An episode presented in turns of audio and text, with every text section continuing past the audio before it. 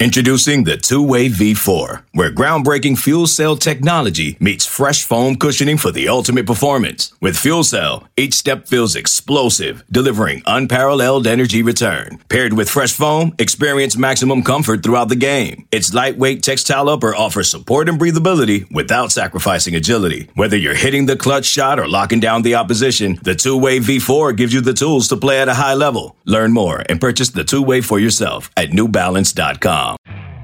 You could spend the weekend doing the same old whatever, or you could conquer the weekend in the all-new Hyundai Santa Fe. Visit HyundaiUSA.com for more details. Hyundai, there's joy in every journey.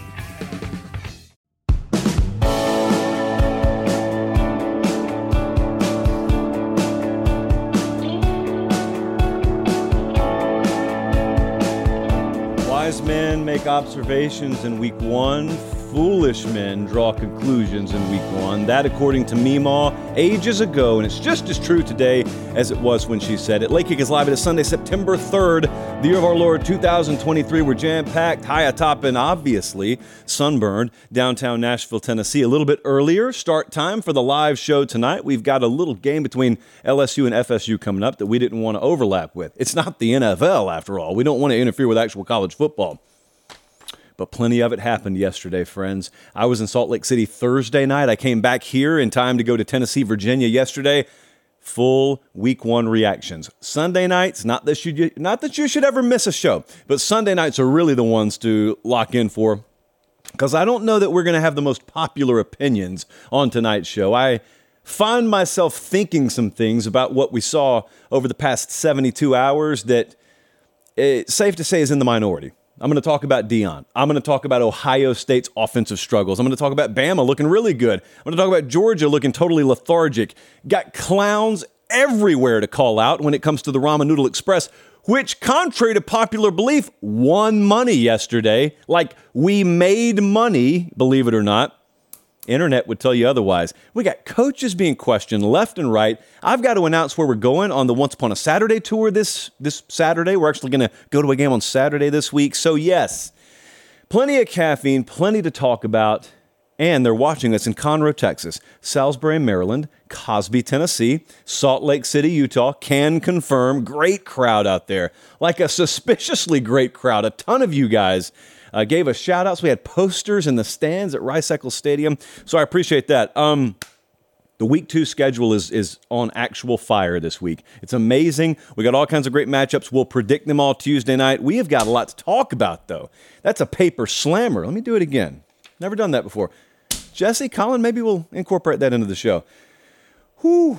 We got four best bets also. Like I've already moved on four games. So, man, we're, we're loaded. Let's lock in. Okay. Where else would I start the show? I didn't see this coming two years ago, but where else would I start the show? Colorado beat TCU yesterday. Let me repeat that for those of you, including myself, who didn't necessarily think this was going to happen. Colorado hung 48 and they beat TCU yesterday. What they didn't do is beat the team that played for a national championship last year. That was one of the more ignorant statements floating around out there in the Twitter sphere, but I'll, I'll address that later. I got to talk about winners on this show first. It was interesting to be me watching this game yesterday because I'm someone who, who found himself a little bit conflicted. I thought TCU was not only going to win the game, I thought they'd run away with it. I said that like three or four times last week. I was really emphatic about it. Pretty embarrassing, if you want me to be real.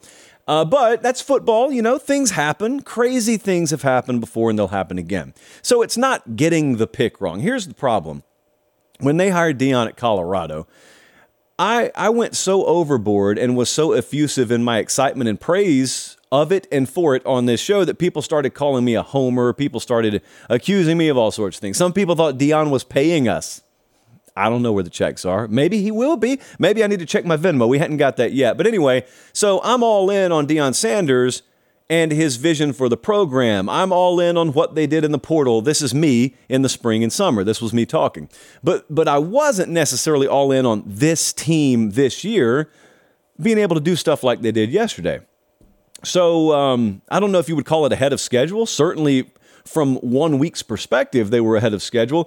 But it, it's like I don't know. It's it's vision of future versus what I thought the here and now would be. So that's where there was a little bit of a disconnect for me yesterday. But uh, it's a funny thing when you choose what you want to have faith in in this sport. I'm not talking about out there in the real world in life. I just mean in football. It's it's very interesting because faith is the assurance of things hoped for. We remember Sunday school, right? The assurance of things hoped for, the conviction of things not seen. Hebrews 11:1. 1. And in a college football sense, there are things like, for example, North Carolina's run defense. I heard good things in fall camp. I chose to take a wait and see approach. I did not have faith in it. Well, I was wrong. We'll talk about that game later. With Deion Sanders, he preached about belief. They were very adamant. We're going to win this year. They were very adamant. We got the horses to do it this year. And I just had an entire lifetime's worth of watching college football and hopefully having good instincts from watching it working against me because nothing they're doing has ever been done to this degree. People have taken transfers before, they haven't built a team off transfers and put it together and had it all gel and gone out and won immediately. They've never done that. No one has. So you had to have total blind faith. And they did. And it really doesn't matter who else believed in them. Like I've, I've listened to Deion talk a lot about that. It really doesn't matter. It doesn't matter if a soul outside that locker room believes in them. They believed, and so they got it done yesterday.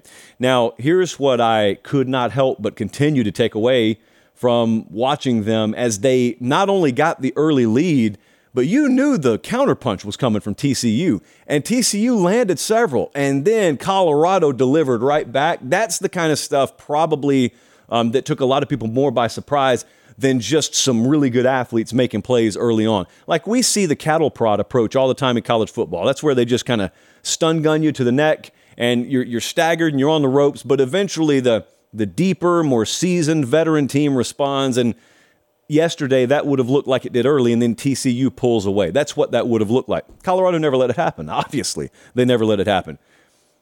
Deion's got really good players out there, he's got really good coaches, too. I think he's done a really good job of kind of sharing that praise and, and evening the butter out over the bread, so to speak. Uh, he's always going to take a lot of credit. He should take a lot of credit. He deserves a lot of credit. But part of the credit he deserves is hiring guys like Sean Lewis, his offensive coordinator, who was a head coach in the MAC and left to go be his OC. Uh, Charles Kelly was one of the most valuable pieces on Nick Saban's staff. He left to go out there and be the DC. They got guys on their coaching roster who have been there before, they've done it, they've been around winners.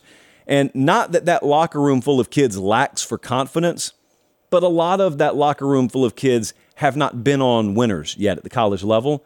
These coaches have. Deion has as a player. Uh, the coaches have, in some cases, as players and coaches.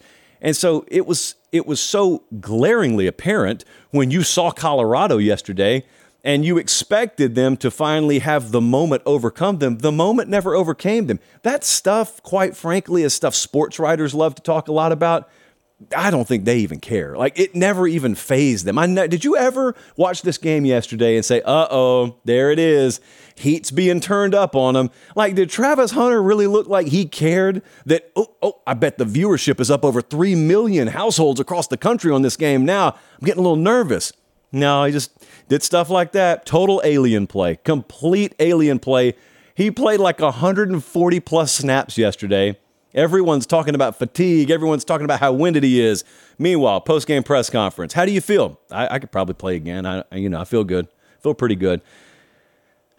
I'm going to suggest to you the modern athlete is a little bit different in some cases, and there aren't really many others like him. I had a guy.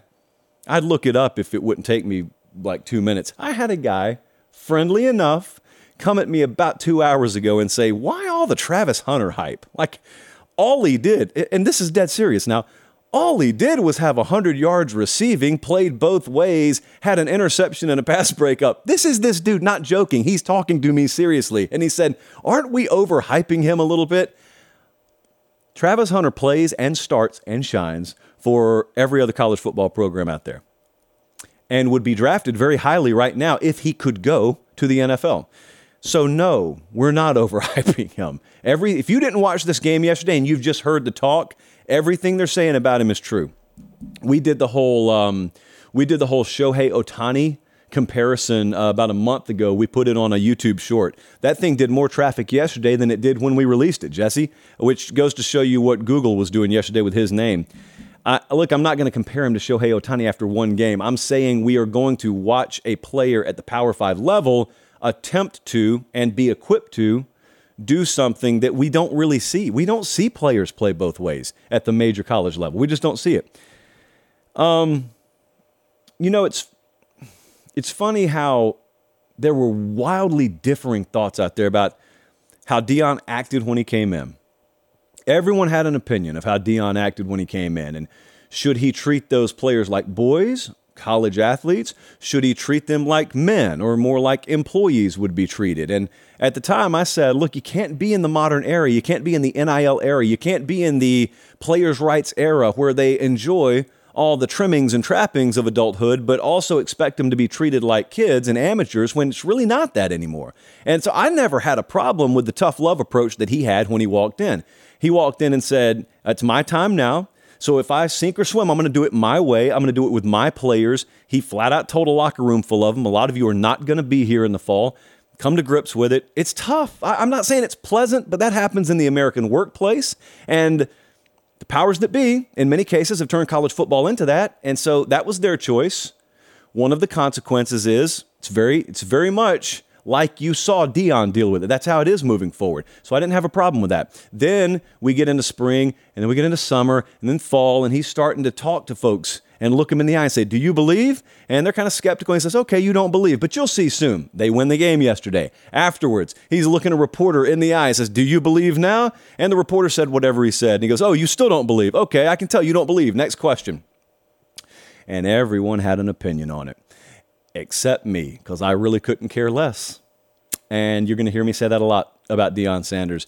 I guess it's the same that I, I view a lot of things through the prism of. I just know what he's hired to do. He's there to deliver. You cannot use a conventional approach to start off with at the University of Colorado and deliver. Uh, he is not conventional in any shape, form, or fashion.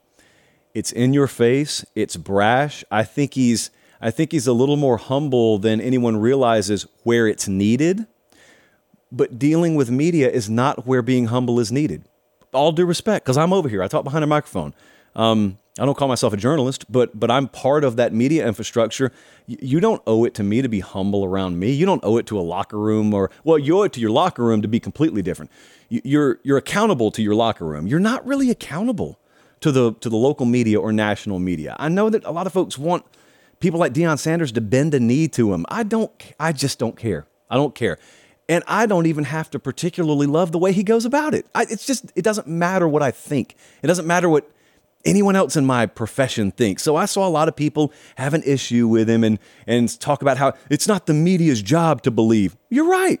You're free to do your job how you want to as well. It's just that I'm extending him the same courtesy. That's it. That's all. That's my take on that.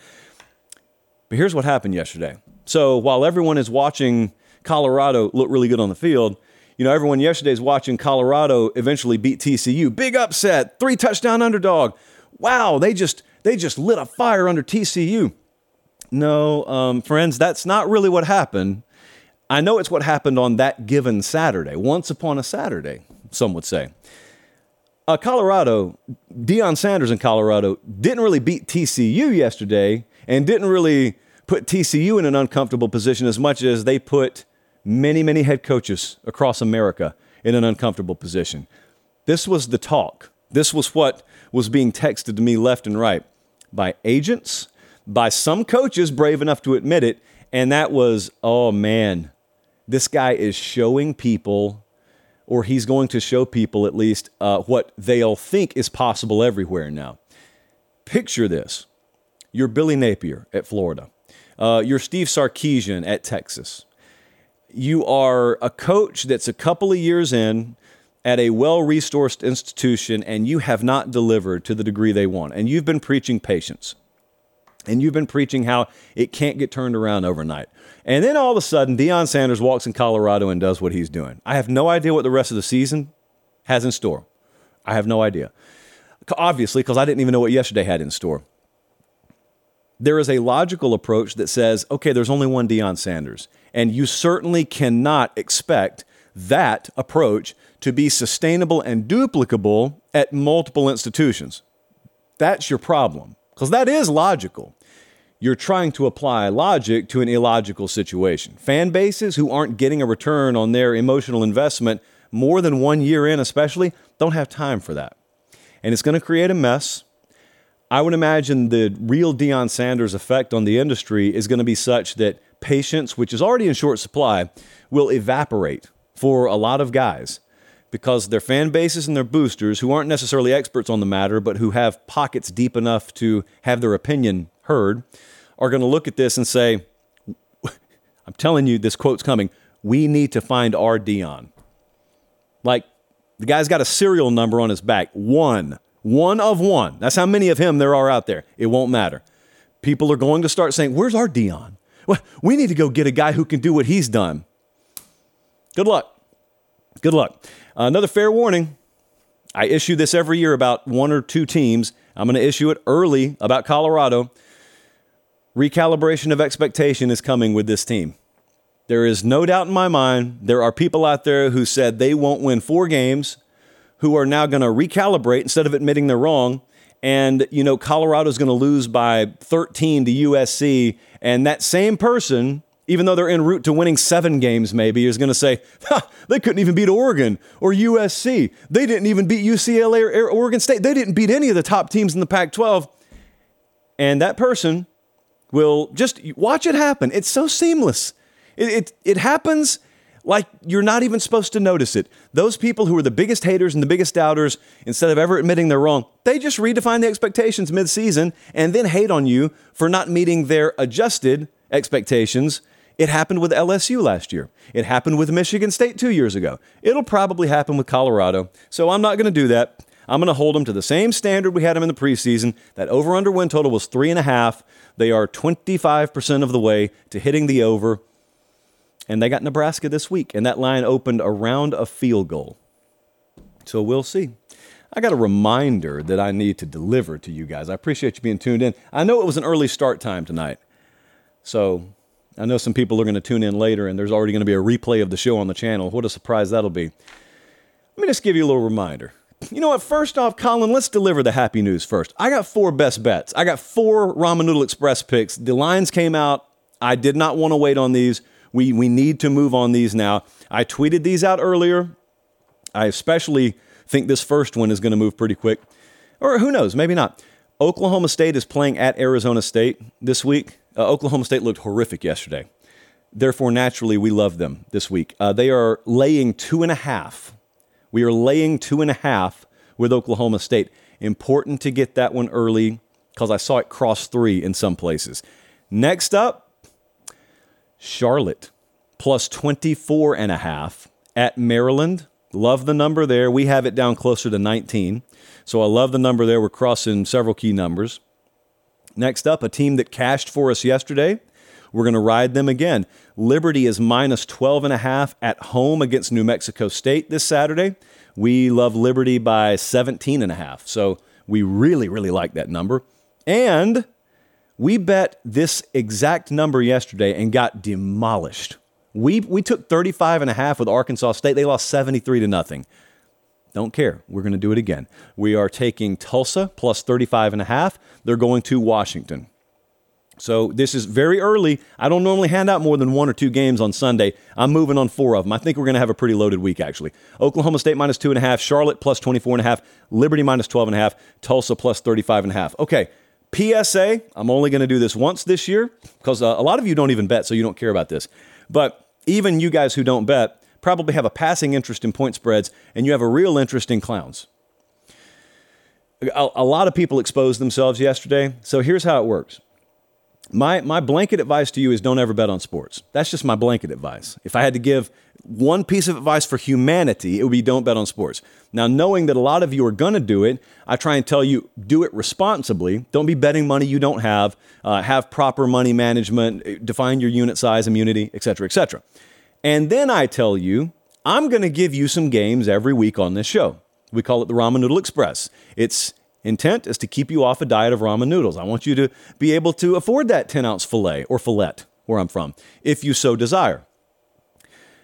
But the one rule that I give you guys is either bet every one of the games I give you or don't bet a single one. Do not pick and choose.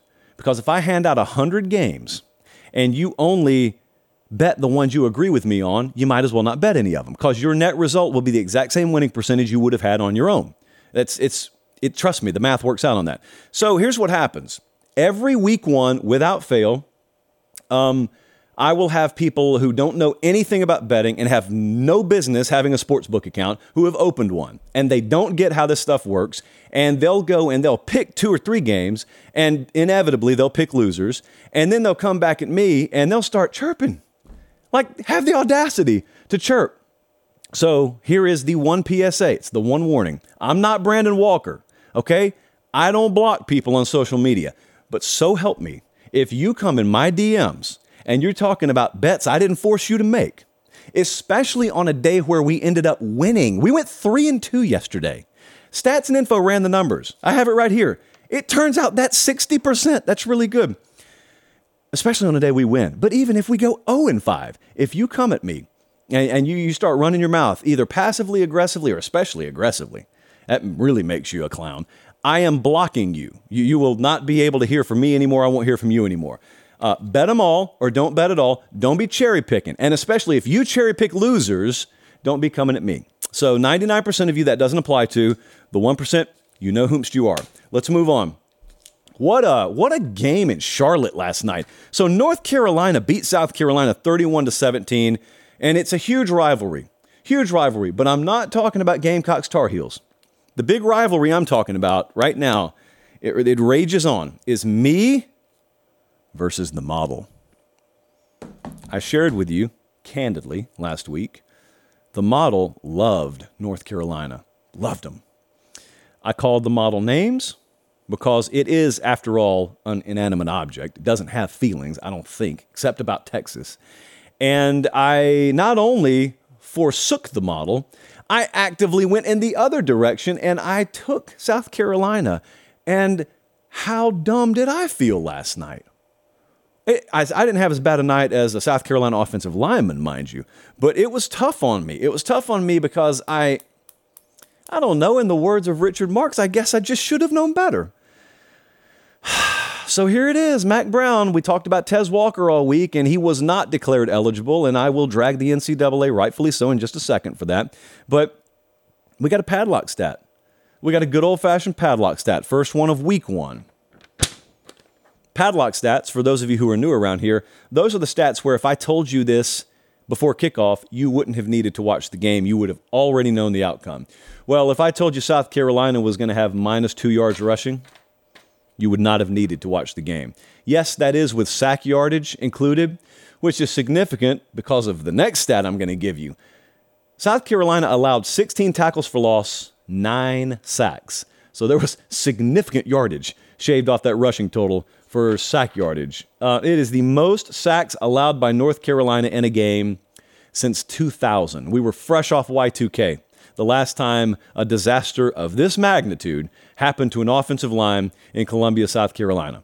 We don't talk about losers first, we talk about winners. Hats off to North Carolina. As I admitted earlier, and I will admit at least once more, I was wrong, and I should have believed a little bit more, a lot more, in this defensive front.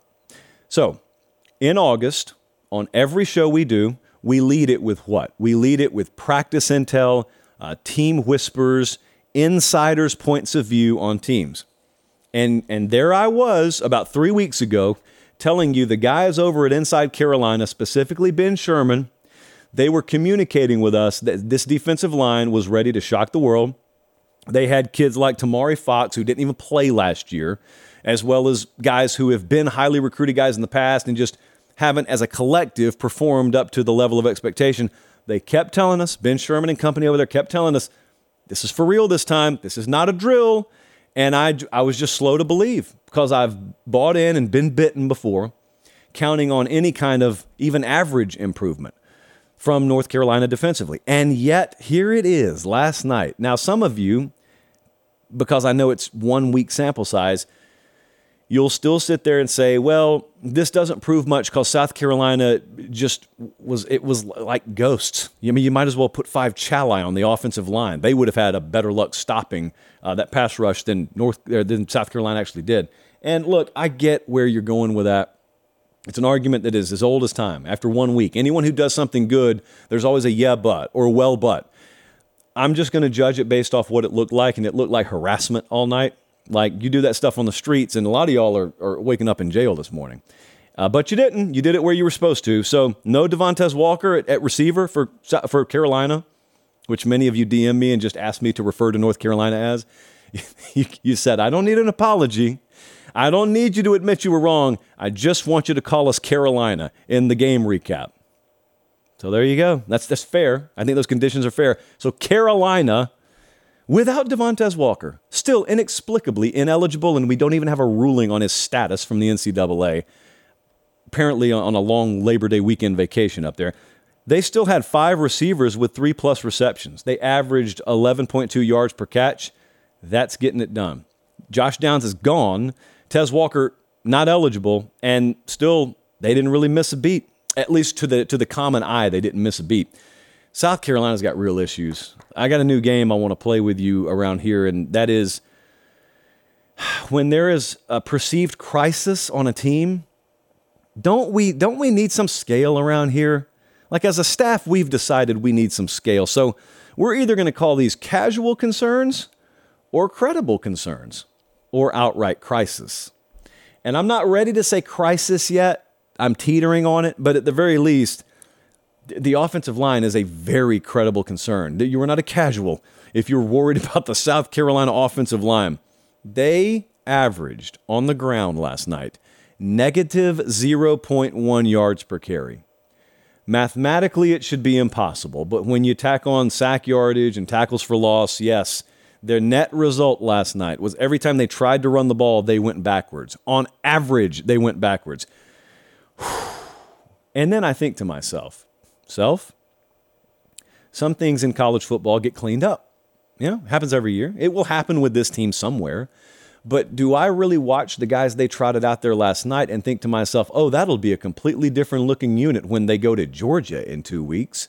You know, when they play Mississippi State and senior, senior, senior, senior, senior on the defensive front, oh, they'll be fine by then. Hey, Florida's defensive front can get after you. We watched Tennessee from field level yesterday. They didn't look bad. You think South Carolina is going to fare better at Texas A&M? They've got to play Clemson still. They got to play Kentucky still. You quickly start seeing how things could unravel. Now they got Furman this weekend. Should be okay. I have my fingers crossed, doubly if you're listening on podcast. But uh, it, it could, with this kind of schedule, it could quickly snowball, and injuries piled up on them and continue to pile up on them so it could snowball. So this game right here, this North Carolina win, that is a classic check back game. About a month from now, you're going to want to check back because you know as well as I do, if you've watched this sport for any length of time, there are games early in the year where you put a value on it the moment it happens. So the value we put on this yesterday is really, really good for North Carolina. South Carolina is terrible. That's just the average feel that I got from the game when I when I polled a few of you. Well, we could get, oh, I don't know, a month down the road, and maybe South Carolina is just a disaster. And so in your mind, you look back and you say, hmm, maybe I shouldn't have thought that highly about Carolina after that. Or maybe South Carolina goes and upsets Georgia, shocks the world, and meanwhile, North Carolina's just rolling, and you're thinking to yourself, ooh, at the time, yeah, I was impressed with that win they had, but it was even more impressive than I imagined. We didn't really know how big a win and how good a win that was for North Carolina. Check back game. We have them all over the place. Check back game. Check back about a month from now. This episode is brought to you by Progressive Insurance. Whether you love true crime or comedy, celebrity interviews or news, you call the shots on what's in your podcast queue. And guess what? Now you can call them on your auto insurance too with the Name Your Price tool from Progressive. It works just the way it sounds you tell Progressive how much you want to pay for car insurance, and they'll show you coverage options that fit your budget. Get your quote today at progressive.com to join the over 28 million drivers who trust Progressive. Progressive Casualty Insurance Company and Affiliates. Price and coverage match limited by state law. Hey, it's Kaley Cuoco for Priceline. Ready to go to your happy place for a happy price? Well, why didn't you say so? Just download the Priceline app right now and save up to 60% on hotels. So, whether it's Cousin Kevin's Kazoo concert in Kansas City, go Kevin, or Becky's Bachelorette Bash in Bermuda, you never have to miss a trip ever again. So, download the Priceline app today. Your savings are waiting. Go to your happy place for a happy price. Go to your happy price, Priceline. Check with me right now, actually, for Academy Sports and Outdoors, having everything you need and then some for Labor Day weekend.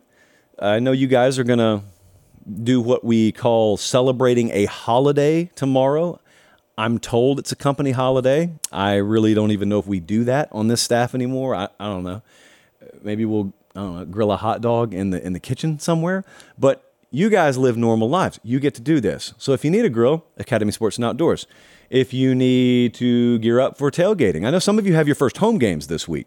Academy Sports and Outdoors, they got you covered. They've got our show covered to the point where we don't even have to charge you for it. We just get to deliver it free of charge. And it is a very, very big blessing to have them on board.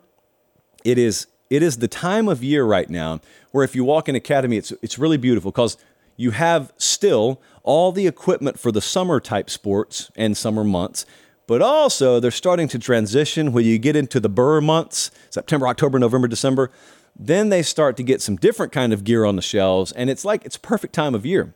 You're surprised they have that much shelf space, but they do. Magical places, Academy Sports and Outdoors. And if you can't get there in person, don't worry. Academy.com has your hookup. Academy Sports and Outdoors, they have everything you need, including this show being delivered to you free of charge, and we appreciate it. Uh, don't don't mind the sound if you're listening on podcast. I'm just trying to gather my thoughts about how I want to approach this next game. Probably chapstick time. Uh, I didn't bring any out here, so I'm just going to chug some normal water. This is not even the chalice here. This is just good old fashioned public spring water.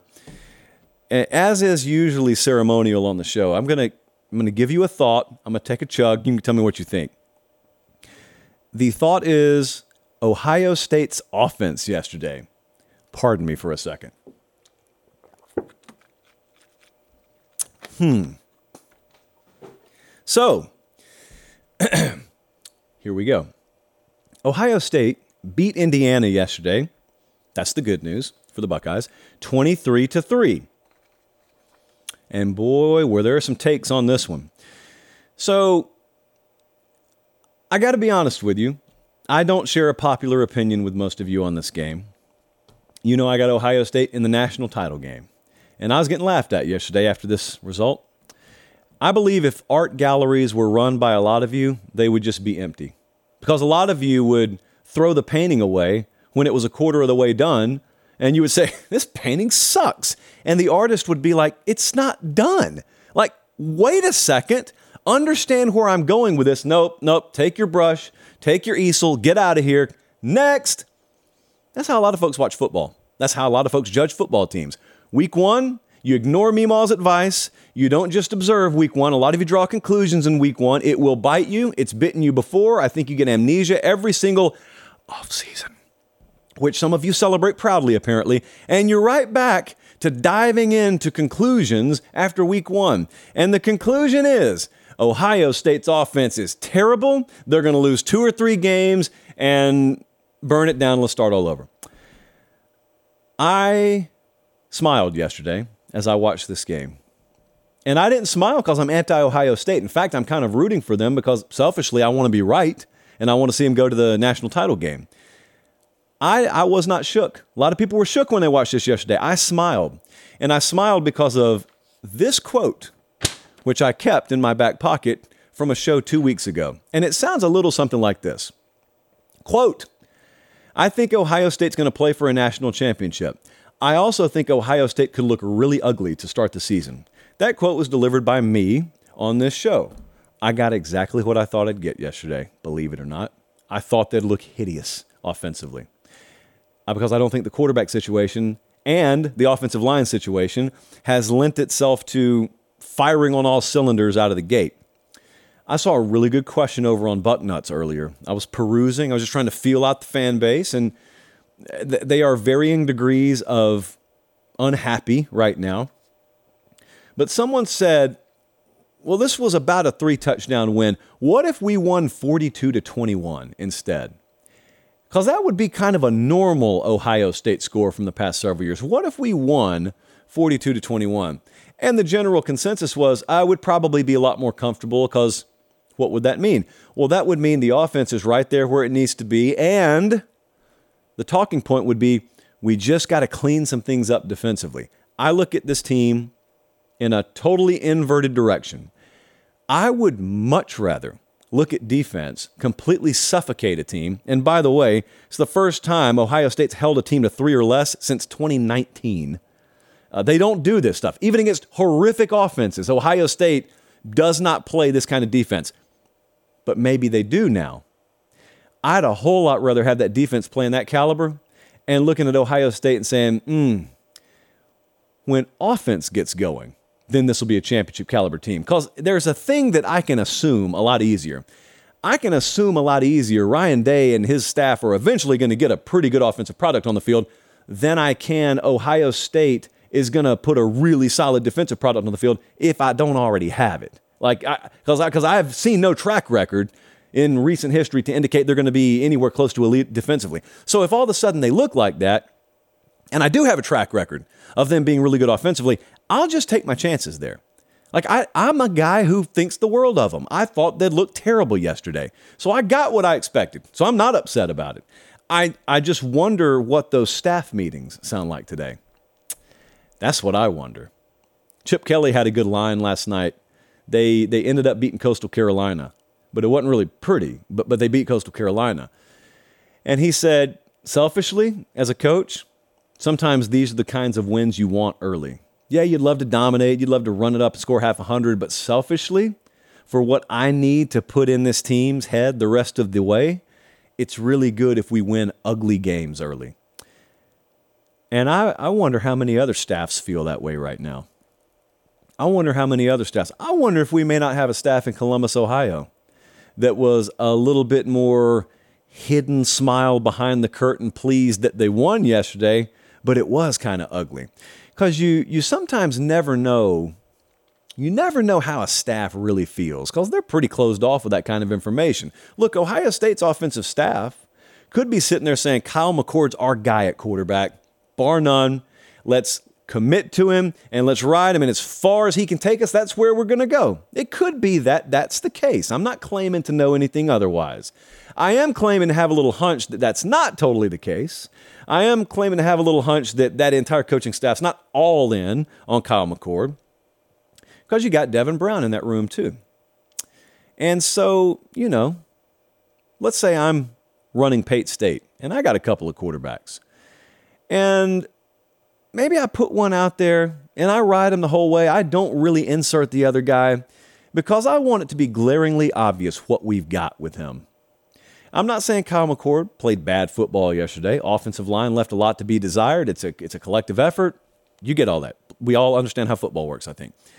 But I watched what happened yesterday, and Kyle McCord uh, you wouldn't define him as electric, game breaker. Uh, you wouldn't call him elite in any way, at least at this point in his career.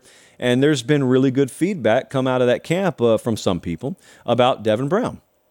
So, what I wonder, without an answer right now, is I wonder if that staff doesn't get together and meet, and instead of saying what you think they're saying, I wonder if that staff doesn't get together and meet and say, all right, there you go. And maybe you're looking across the room at certain people and saying, all right, there you go. You, you, you wanted to ride McCord? Well, this is us with Kyle McCord. So now, who wants to try the Devin Brown experience out? I just wonder, just wonder if that may not be the dynamic there. Uh, so I wasn't surprised by what I saw yesterday. But my feel is that defense is where it needs to be. My feel is offense will eventually get where it needs to be. My feel with that defense is offense does not need to be where it's been in the past. And in the aggregate, get that offensive line figured out, uh, which which has a ways to go based on what we saw yesterday. Yes, I still think exactly what I thought about Ohio State uh, this time last week. I still think they can win every game they play. I still think they can be a national championship caliber team. I'm just glad we don't play it next week. I'm glad they don't play Michigan next week. I'm glad they don't play the Big Ten title game or a playoff game next week. Uh, that is the beauty of this sport. You get 12 of these things, not just one. They're watching us in Brooklyn, New York, San Jose, California, and Wedowee, Alabama, or as they call it, the Brooklyn of East Central Alabama. We appreciate you guys being tuned in.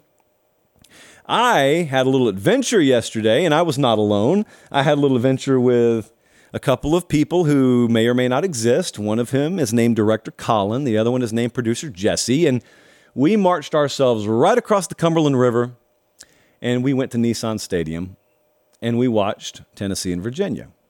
And a good time was had by all, aside from our Virginia brethren. So I'm going to take a sip from the chalice and I'm going to tell you exactly what I think about this. Oh, by the way, I got thoughts on a ton of other teams coming up. I mean, I got, uh, you know, believe it or not, three, six, seven, eight, nine, I guess like 11 teams left to talk about, but it's going to go quicker than it sounds. So don't worry. We're going to be out of here way before FSU and LSU kick off. And if you're listening on podcast, ignore what I just said. Um, so interesting score here. Okay, so Tennessee beat Virginia 49 to 13 yesterday. We were at this one over there. It was not the once upon a Saturday tour stop. That was Thursday night. We just went over there because it was in our backyard. So you look at 49 points being hung and you say, wow, Tennessee exploded out of the gate. No, they did not. They did not. In fact, in a shortened game because of new clock rules, they found a way to hang half a hundred, even though out of their first five drives, four of them ended in a punt or a turnover. So it was kind of slow out of the gate. But that was normal college football stuff. That's a casual concern. That's not a, that's not a legitimate concern. That's just a casual concern. Joe Milton, I got a story to tell you about him in a second. But Joe Milton, 21 of 30, 200 yards through the air, a couple of touchdowns, 33 on the ground, another couple of touchdowns. I don't know that I could have expected any more from him in a debut as a starter. I, I, was happy. I was pleased with what I saw from him. Offensive line, though, was a big concern for Tennessee coming into this game. And that's really the area where, all things considered, Cooper Mays is out. I thought that unit stepped up. You're not going to go back if you have access to all 22 film and look at it and say, oh, what a clinic. Just procedural. Look at this. They annihilated Virginia. They weren't going to. It's a bunch of new pieces anyway, and then you got one of your focal points out. They did they did more than well enough to obviously win a game and run away from a team and win a game. But Joe Milton on that opening drive, I think it was, he, he's coming right down to our end of the field, and there was a fourth down play. I think it was fourth and five. And he went through progressions and he checked that ball down, and they got it in the end zone. And I was over on the Tennessee sideline dude, they were so ecstatic. Not just that they scored, but they saw him do what, as a coaching staff, they hope he has the maturation to do or the maturity to do. And so I just kind of always tuck that kind of stuff away because that's week one. You know, it's the kind of place you expect the guy to be in week six. Week one, though, that's just a good sign. It's Virginia. I know what the comment section will say. Well, yeah, it's just Virginia. I get it. It's like a blanket statement you can make about 95% of teams who played in week one. But Josh Heupel develops quarterbacks. I could go on a hype video one day, I think. Josh Heupel develops quarterbacks, though. So when I see them have three running backs get 12 plus carries, I, I see 5.5 yards per carry, and I have what they had on the offensive line, and that's my starting point. I do have legitimate reason with Tennessee quarterbacks to think it's only onward and upward from here. I don't say that about everyone. I just trust the developmental process there at that position to where, I mean, if I, if I got 52 carries, 287 yards at the tailback position, so I'm solid there. They trust a number of guys at that position. I know that quarterback is what it is and will get better for me, barring injury. I, I feel good. I don't know what else to tell you. I feel really good. There was a point early in this game where Ramel Keyton – dropped a bomb. Would have been a bomb, probably touchdown pass, but at the very least, a long completion. So I told myself, that looks like it was about 65 in the air. He looks like he threw the ball about 65 yards in the air. And I went back and watched it. That's what pretty much what it was, about 65 in the air. So before this game, I got over to the stadium a little bit early. We had some stuff to do. And I got over to the stadium early. I went up to the press box because I cannot explain to you in strong enough terms how much I love 11 a.m. kickoffs because we get to eat breakfast. Big breakfast guy. And so I'm sitting up there. Uh, Producer Jesse's next to me. We're talking to some folks. Tennessee has arrived at the stadium. So it's before normal warm ups. Milton's down there throwing. I didn't really realize I wasn't paying a lot of attention. He's still in his his like hoodie. I mean, he's not even in warm up clothes yet. So I see out of the corner of my eye what looks like the trajectory of a punt. Uh, if you've been in football stadiums, you know what that looks like. And so it's the difference between a pop up and a home run ball, usually. And so I look down there, and a receiver catches it. Like I'm kind of seeing this out of the corner of my eye. I look down there, and Milton's throwing. He's on the opposite 30 yard line. And I watch him, and he is no crow hop. He's just throwing balls 70 yards in the air to receivers running like simulated 20 yard go routes. I've never seen him do it in person. I've heard stories about it. I've never seen his arm in person until yesterday. Then he backed up and he was throwing it 80 in the air. And it still looked effortless. And I was texting somebody saying, You will not believe what I'm watching right now. So then in the game, when they finally threw it deep and it was dropped, so it's not on anyone's like, you know, highlight reel, he just he just flicks the ball 65 in the air, dime, just dropped it right in a bucket, no problem. I don't know that there's a stronger arm out there. Like Anthony Richardson was a total freak of nature last year with his arm strength. I don't know what kind of charity we have to set up to make it happen. I just, I'd love to see those two shot for shot. I, look, I think Milton may be able to throw the ball 100 yards in the air. If he gets a little bit of wind behind him and he double crow hops it, I don't know, man. He looked like he was thrown on the moon yesterday in warmups. You'd have to see it. I know, I know you may be calling BS on that. I'm telling you, it was effortless. He's thrown the ball 70 yards in the air, no crow hop. So I'm sure a bunch of you can do that with Nerf balls. I know it's not impressive to some of you, but to me it was. I need to talk to you about a couple of teams here. I'm going to announce, by the way, in a few minutes, the destination for the Once Upon a Saturday tour this Saturday deep week. We had a really deep week. Got a, got a number of games on the bench that we could go to. Do me a favor, if you're watching live, and a ton of you are, just click the thumbs up button. That's all I need you to do. And if you haven't subscribed to the channel, and many of you think you have, but you haven't, so make sure if you haven't, if you haven't subscribed to the channel, go ahead and do that too. All of it's free. No process, no forms to fill out, no, no spam, no nothing. Just it helps us. I watched Bama and I watched Georgia yesterday, and these were not like main event games, but they're main event teams. Like both of these teams will figure in the SEC and national championship races. So Bama beat Middle Tennessee State pretty soundly. And I cannot tell you how many times people have told me Bama doesn't have a quarterback just because they hadn't settled on one. Bama doesn't have a quarterback. Half of my staff thinks that. Bama doesn't have a quarterback. Uh, whatever you can prove against Middle Tennessee State, you decide that in your own mind. Jalen Milroe looked pretty good yesterday. Now I have a, I have a set expectation for him. So he is not Bryce Young in my mind.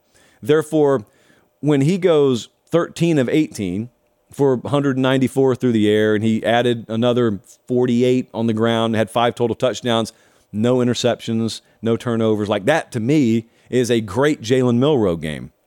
But um, there was a padlock stat in this game that totally went over everyone's head because you weren't watching because it's it's a blowout. But um, if you remember Alabama games last year, watch this touchdown, by the way, total alien play. Um, if you remember Bama games last year, and those of you who are Bama fans know where I'm going with this, there was something that probably drove you up a wall week after week after week, and that is the fact that they averaged nearly eight penalties per game for about 70 yards per game. They had two penalties yesterday. And here's the padlock stat none of them were on the offensive line which is like the prayer emoji come, come to real life for Alabama fans. And it was the biggest mystery in the sport. How did Alabama all of a sudden become one of the most undisciplined teams in terms of penalties in college football? Well, several theories out there. And we're only through one game this year. That looks to have stopped. The energy their defense played with yesterday, I do not care if it was against air. The energy their defense played with yesterday, the physicality, the, the flying to the football, the aggressiveness, the technique tackling, it's been void. It just hasn't been there. And they went and hired Kevin Steele, and that was met with a collective Ugh, from people. Whatever it is they did between last year and this year, I just find that button and I keep on pressing it. Like like Lawson has been there for a couple of years. He looked like a monster last night. And for the record, that's a guy in our team intel we kept on telling you about, Deontae Lawson at middle linebacker is a guy who's been like one of the stars of their fall camp. Yeah, keep him healthy, and that'll be one of the best players in college football this year. So remember back at SEC Media Days, I told you we talked to Nick Saban, and I got a pretty good read on how he felt about his coordinator hires. And it wasn't how the rest of America felt.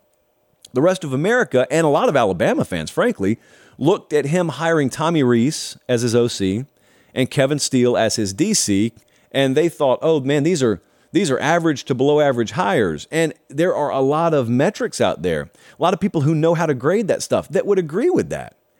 And I'm not disagreeing with it. I'm just saying Nick Saban's different than pretty much anyone else. And so the vibe I got off Saban without him outright saying it was there are about 30 coordinators out there I can win with if I have the right team mentally, because I know how talented we are. So as long as I just have a team wired the right way, there are 30 different guys I can put an OC or a DC name tag on, and we'll be good. I think that's the kind of team he's got. And so it doesn't matter if it's Kevin Steele, doesn't matter if it's Tommy Rees, doesn't matter really who it is. He's got the right guys from a mental standpoint. At least it appears that way. And you know, I felt that way throughout fall camp. So, you know who they play this week? They play Texas this week. So, any doubts you have, um, which is totally fair, like if you weren't sold after a Middle Tennessee State win, that's cool you'll get them answered this week. That's the beauty of the sport. Again, we don't play one game, we play 12. So they got a big one this week. More on that a little bit later. Georgia uh, played UT Martin. They won 48 to 7. They looked really sluggish offensively.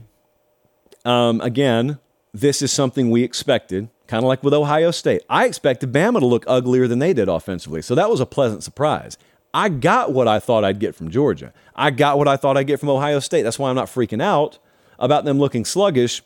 But boy, I knew what was coming. I knew when Carson Beck didn't light the world on fire. I knew when that offensive line did not blow people off the ball, especially considering it's UT Martin. I knew what was coming. Mike Bobo hate was coming. And there is a long and storied track record between the Georgia faithful and Mike Bobo. He's got a history there, and they, they've got a history. And so when Kirby had him back in his program and then elevated him to OC, I knew when it happened.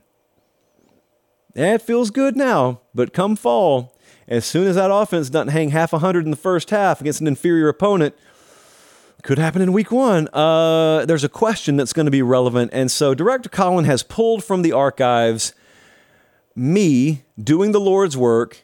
I knew it was coming. So I went ahead and I asked Kirby Smart two months ago this question. One of the hardest laughs I've had is when Todd Monken gets a job elsewhere. You've known Mike Bobo for like 700 years, and folks who have never met him a day in their life were mildly critical in saying, why didn't he conduct a national search? Why did he just elevate from within? Plus, we've seen Mike Bobo before. We want something new. Um, I'm delivering that to you just in case you don't subscribe sure. to the paper these days. So when you listen to that kind of stuff, what's your reaction? Other than saying, shut up. I love I love it because I'm like it's the same crowd that when Mel Tucker left said who's Dan Lanning, and uh, same crowd that when Dan Lanning left who's Glenn Schumann, um, and and you know when we hired Todd Monken there's not a lot of people that just were over abundant with joy with that hire. So um, each hire is is going to be graded based on the results and the outcomes. And to me, it's really a, a more process related. I'm more thinking of like who's going to do the best job with our staff, who understands our staff, who gives us continuity, who's called it before, who's coached quarterbacks before. It was a really good fit, and we brought him in with the thought that if Monken ever left, we would be comfortable. They got a new quarterback starting up there. They have got a new offensive coordinator, even though Mike Bobo's from the system. They are badly banged up, have been throughout the majority of fall camp, and they looked lethargic yesterday. And I'm going to give you the reason. It's cause it's not Xbox, it's real life, and that stuff just happens in football sometimes. And um, I did not necessarily expect that I'd be the one having to defend Georgia and telling folks to calm down. Folks have labeled me a Georgia hater right now because I, I had the audacity to uh, not predict someone to win a third championship in a row. But I'm going to tell half of you who did pick them to win the title, they'll be fine. This team's going to be right there at the end of the year. They'll be fine. It may not look exactly the way you want it to every week. They'll be fine. There are people making decisions there that know what they're doing.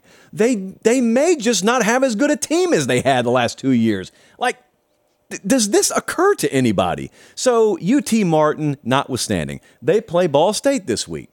They're going to win that game, and there'll be some ups and some downs, and then they get into conference play. And I have this wild idea that that staff is handling the first three weeks of the season accordingly. Let me translate. I think you would have seen a different Georgia team yesterday if South Carolina was on the schedule. Call me crazy. I just believe that. I don't know why. Like, I believe Lincoln Riley would have handled the San Jose State game a little bit differently if it were Oregon in week one. I just have a sneaking suspicion. So, uh, yeah, any I, actually anyone who wants to sell their Georgia stock, I'll take some. I'd love to have some of that in my portfolio. I think they'll be fine. Uh, Colin, I think now is as good a time as any to remind the masses out there that it's a big week coming up. We got a massive week coming up. Just think about the games on the schedule. Even Texas A&M Miami which is a game I'm actually going to talk about both those teams before we go off the air. But that game is huge. Uh, Texas Tech went up into Laramie, Wyoming last night and lost, and they're playing host to Oregon this week. That's the last place on earth I would want to be if I were Oregon. Wounded animal mode. Home team in Lubbock, Texas in week two. So, anyway, a lot of big games on the schedule. But man, come on now. The Once Upon a Saturday tour is headed down I 65, and we're headed to Tuscaloosa, Alabama, because Texas is playing at Alabama. And this is one we've had circled for a couple of years now, actually. We were at this game last year in Austin. Apparently, everyone and their mother's going to be at this one. Offer up a little prayer for Josh Maxson this week, if you don't mind, by the way. Uh, it's a much bigger game for him than either Sark or Nick Saban in many ways. So, yes, we will be down there and we will be down there with bells on. Looking forward to this one. It will be one of the most intense environments that you will have seen in Bryant Denny Stadium. The 2019 LSU game was like that. This game will be like that. I, what I did not do is I did not just compare Texas 2023 as a team to Joe Burrow's LSU. I did not do that. I repeat for those in the back, I did not do that. What I'm telling you is there's this weird dynamic with Bama. Saban's been there a long time now. They've won a bunch of championships. They hardly ever lose at home. Rarely are they ever even threatened at home. And so the environment can sometimes lag as a result of that. There is there's no way to avoid it. When you win that much, your fan base gets complacent to a degree and they have an expectation to win and they don't feel threatened. Bama folks will feel legitimately threatened three times at home this year. This is the first one because this team almost beat them last year, and half the country thinks they're going to lose outright Saturday. We'll pick that game Tuesday night, by the way. The LSU game is at Bryant Denny this year, and LSU beat them last year, and that is their perceived biggest threat in the West. And Tennessee beat them last year, Tennessee's got to come into Bryant Denny. Those are three games this year where you turn it on. Bryant Denny Stadium will be on fire. Like, uh, I'm glad we're going to be there. That's what I'm saying. So uh, we will be there Saturday. That's a prime time kick. Not on my network, but we're going to be there. And need I remind you, PateStateMaterial.com, as of tonight, will have the Once Upon a Saturday tour shirt go live. We sell it for one week and one week only for this particular game, and it'll be gone forever. But also, we got Texas and Alabama Pate State My State shirts, and they are beautiful, if I you don't mind me saying so. And both of those are available right now in the store at PateStateMaterial.com. Would love to see some of those. Saw some Utah shirts out in Salt Lake last week. Pleasant surprise. I'm still not used to that. The Fighting Jessies had a darn good night last night. Penn State 38, West Virginia 15. Some of you were very upset at the end of this one. Some of you thought, oh, West Virginia's not going to win this game.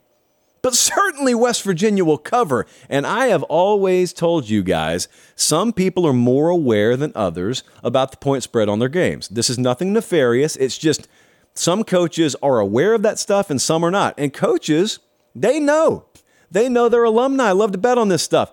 I tweeted out last night when when West Virginia thought they were about to take a knee. Nah, Penn State, 10 seconds to go. Let's just score one more for good measure. There are two people on planet Earth more aware than anyone of what the spread is on a Penn State game. And they're both in that photo right there. One of them's me, the other one is James F. Franklin. And he got you again last night. Got you again, didn't he? Ouch. Dagger to the ribs for some of you. It didn't affect us either way. So I got some feedback from a couple of coaches that Penn State will have to play this year. Um, and it was basically a collective uh oh as they were watching this game. It's kind of like a uh oh. And that was in reference to Drew Allar, who, as it turns out, is everything we thought he would be 21 of 29, 325 through the air, three passing touchdowns, and more so than the stats. hmm If you didn't watch this game, Drew Allar was in total control. It was really his, I'm not going to call it his first start. It's like his first time as the QB1 starter for Penn State. And he worked every level of the field and he worked through progressions. And frankly, he was under a little more duress than I would have been comfortable with. So there, there wasn't necessarily a clean pocket for him all night. But when there was, and even when there wasn't sometimes, totally aware. He looked like he, he had two or three years starting under his belt. It's just, if I'm a Penn State fan, I am watching that and I'm not nervous.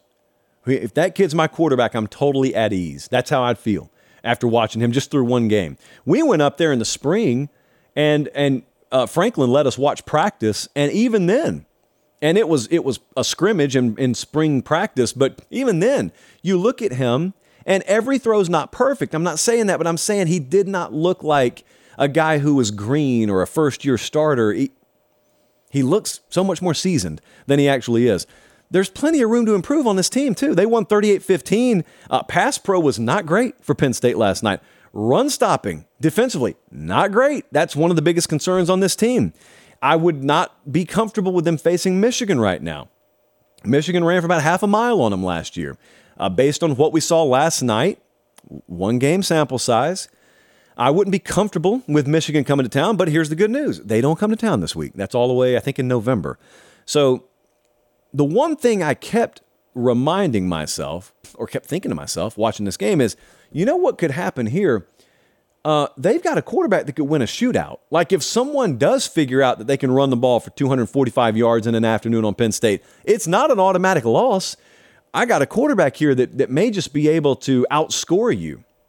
I, I'm not a guy who's been overly confident in Penn State winning a 48 to 45 game in years past. That is not Penn State football. Uh, but if that happens at some point this year, and I don't expect it to, that defense is too good to be hanging out in the 40s, but you get what I'm saying 38 35, let's say. I got the guy I think that can do it there. And I, have also got a guy that probably gets the absolute most out of a, a, wide receiver room. They didn't even involve the tight end position much last night, so I've still got a lot of room for growth offensively. I like where Penn State is. I'm getting clowned right now because I predicted them to go to the playoff. That's fine. That's okay. Felt pretty good with what I saw last night. Now they got Delaware this week, and then they go to Illinois in week three. Dogfight in week three. Don't be fooled. Dogfight on the way in week three. All due respect to Delaware. Okay, some other thoughts here. And uh, then we got a big game to watch tonight. Anyone changing their pick on that, by the way? LSU, FSU? I think we got about 30 minutes to kick off. I, I went back and forth. I won't lie to you. I got to shoot straight with you guys. I went back and forth. I, I got LSU in the game.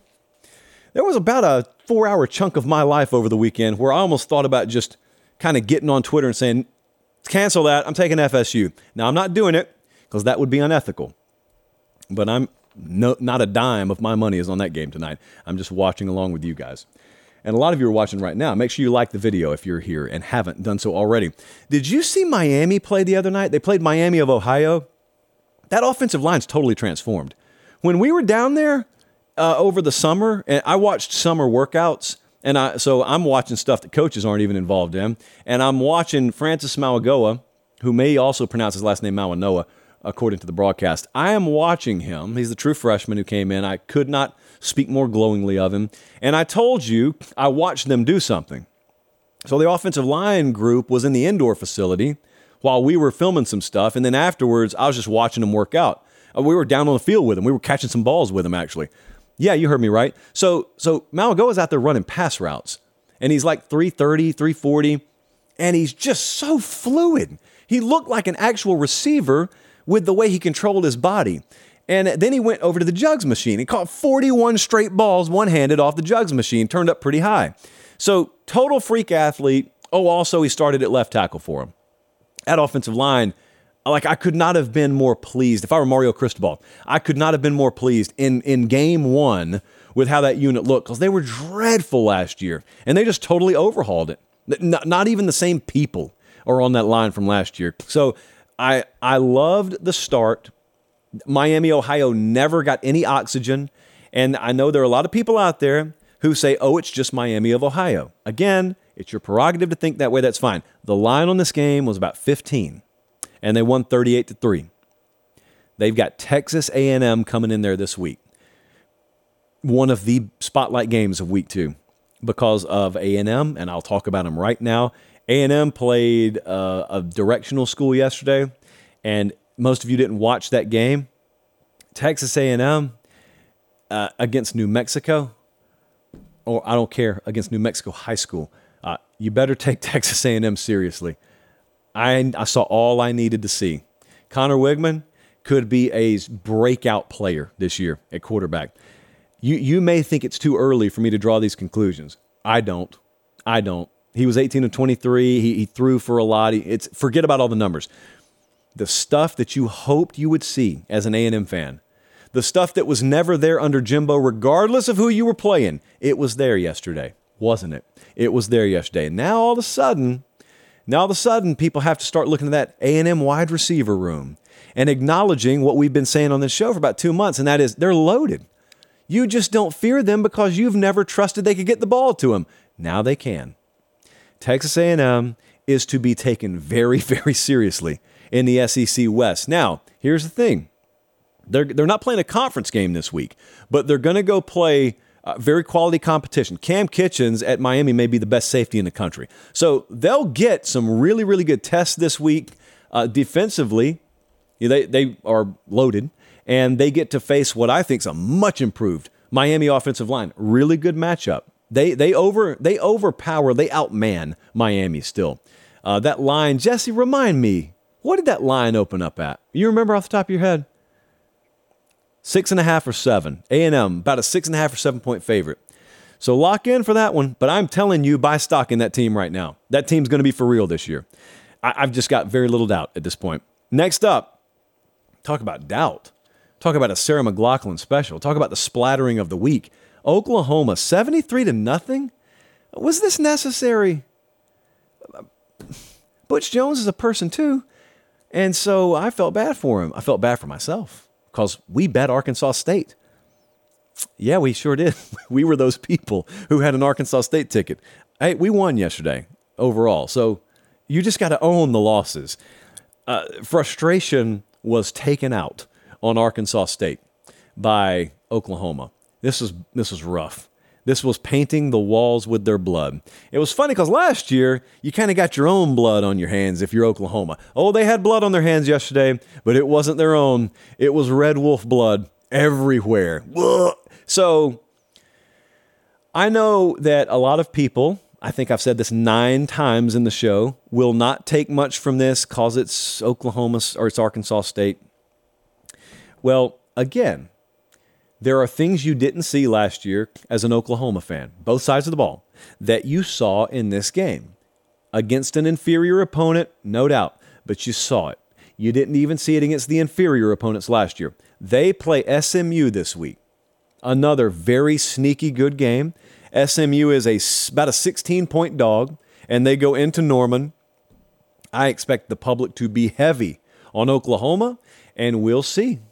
I'm not necessarily in the the mental or emotional place I need to be right now to bet against Oklahoma, as is obviously the case. So I'll probably leave that one alone. What about Texas? Number one rule on the show. Number two rule on the show. Number one rule on the show, listen to me, Ma. Number two rule, don't don't lose to food. Texas played Rice yesterday, and they won 37 to 10. Now, one of the bright spots of Texas fall camp has been the run defense, and they gave up 27 rush yards on 25 carries, so there was no running Rice yesterday. They forced three turnovers, so Rice turned it over a lot. That's good. I am a believer Texas can win games with defense early while the offense gets figured out. The offense still needs to get figured out. You guys who watched this game yesterday, quarterback play left a little bit to be desired. Um, offensive line play left a little bit to be desired. They had penalties all over the place. It, it didn't leave me feeling overly warm and fuzzy that their next game is on the road at Alabama. But again, that's that's the week one to week two thing. It's overlooking an opponent potentially. All that could have been in play. I think you'll get the best of Texas at Alabama this Saturday. We just got to find out what the best of Texas is. Uh, Washington just obliterated Boise State yesterday. Michael Penix, 29 of 40, 450 through the air, five touchdowns. There are question marks about this team. Lost their best running back in fall camp. Uh, they didn't do much on the ground yesterday. Obviously, they didn't need to. So that's a remains to be seen thing. Boise uh, couldn't take advantage of anything, even if they wanted to, defensively for Washington. So a little bit of that still remains to be seen. But an overly impressive performance from Washington in week one. I did not want that to be overlooked. I do want to talk to you about Baylor. Uh, Baylor was favored by 27 and a half against Texas State. Baylor lost to Texas State 42-31. They were struggling to just stay in the game. And there were some inexcusable issues here. I'm a big Dave Aranda guy. I still am. I'm not selling on Dave Aranda. A lot of you DM me about that. No, I'm not selling on Dave Aranda. Uh, but there were some very fundamental issues they had, like wide receivers understanding how to line up on or off the ball. It, it's apparently it's been an issue for them all fall camp. Like that was an issue. Just really, really like basic week one install type stuff was an issue. They had trouble snapping the ball yesterday. Like they had trouble getting a play off. And Aranda afterwards, he, he doesn't ever shy away from that stuff, but he just he sounded very dejected uh, very disappointed, which he should have been. But, you know, I tell you guys all the time don't be drawing conclusions in week one. And look, they've got Utah at home this week. Maybe they'll be a different team. The problems Baylor had yesterday, I don't know that you correct those in a film session. I don't know that you just show up at practice the next week and you clean that stuff up. I hope I'm wrong because I happen to like Baylor, but I saw Utah in person last week and they're on extra rest before this game. So I know what those guys are bringing, regardless of who starts at quarterback for them. I have no idea what Baylor's bringing right now. Speaking of that game, yeah, I was at the Florida Utah game, and we didn't do a show the next day, so I haven't talked to you about this yet. Um, not good, man. Not good for Florida. Great night for Utah. I I picked Florida to win, just on the wrong team, just on the wrong side. It was very obvious. What's crazy is when you look at the box score, if you were to if you were to cover up the third down statistics, everything else makes it look like Florida may have won. Nah, man. You go one of 13. I think they were three of 18 on third or fourth down tries. Just bad, man. Uh, it was just really bad. And there were just glaring, glaring problems procedurally. I was talking to an NFL guy on the sideline up there. And he said, It's so crazy that Billy Napier's reputation is to be so detail oriented and so dialed in on this stuff. And his team in year two is coming out of the gate looking like this. That's an NFL guy now uh, that, that has been around all these teams. And that was the, you know, that was the opinion I had. That's the opinion he had. Uh, Graham Mertz ended up not being the problem for him. Like it was the pieces around him doing or not doing their job. But uh, Kyle Whittingham has the best program in the Pac 12. That gets overlooked sometimes because people, I'm guilty of this, people try and look everywhere other than Utah to pick their winner out there. I did it again this year. I picked Oregon. And you sometimes overlook what's so obvious, and that is they've got the most rock solid program out there. They have for a long time. I had a great time out there. I was surprised at how well we were received. I don't mean from a hospitality standpoint, although just aces across the board. Let us in the stadium way, way early to do the show, and um, all that was great. But no, the reception we got from the people out there, I just didn't know that that many people in Salt Lake City knew about the show. But I appreciate it, sure do appreciate it. But they got another really good team because when you when you're without your top two quarterbacks and and you just kind of handle you kind of toy around with an SEC program, you're kind of off to the races. And they go to Baylor this week, and then a couple of weeks from now, they got UCLA, and UCLA looked good last night, still with issues to work out. But Dante Moore, man, Dante Moore may have had his time come very early for UCLA. It could be a really good year. It's going to be a really good year in the Pac 12. I don't know what in the world Florida's about to do. They got what should be a very winnable game this week, and then they got Tennessee in two weeks. So, yeah, whole lot going on.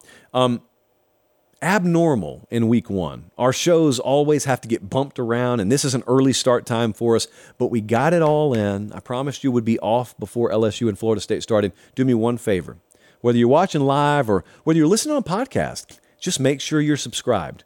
We do this thing all year. We do it all spring, all summer. We never take time off. Uh, we think this is your college football headquarters, America's college football table, if you will. Plenty of chairs for everyone, free of charge. All we ask is like and subscribe. And that's it. Enjoy the game tonight. Enjoy the start to your week. We'll be back here same time, actually a normal time, Tuesday night. So, little exhausted, but fired up for the season to start. For Director Colin, for Producer Jesse, I'm Josh Pate. Take care, have a great start to your week, and God bless.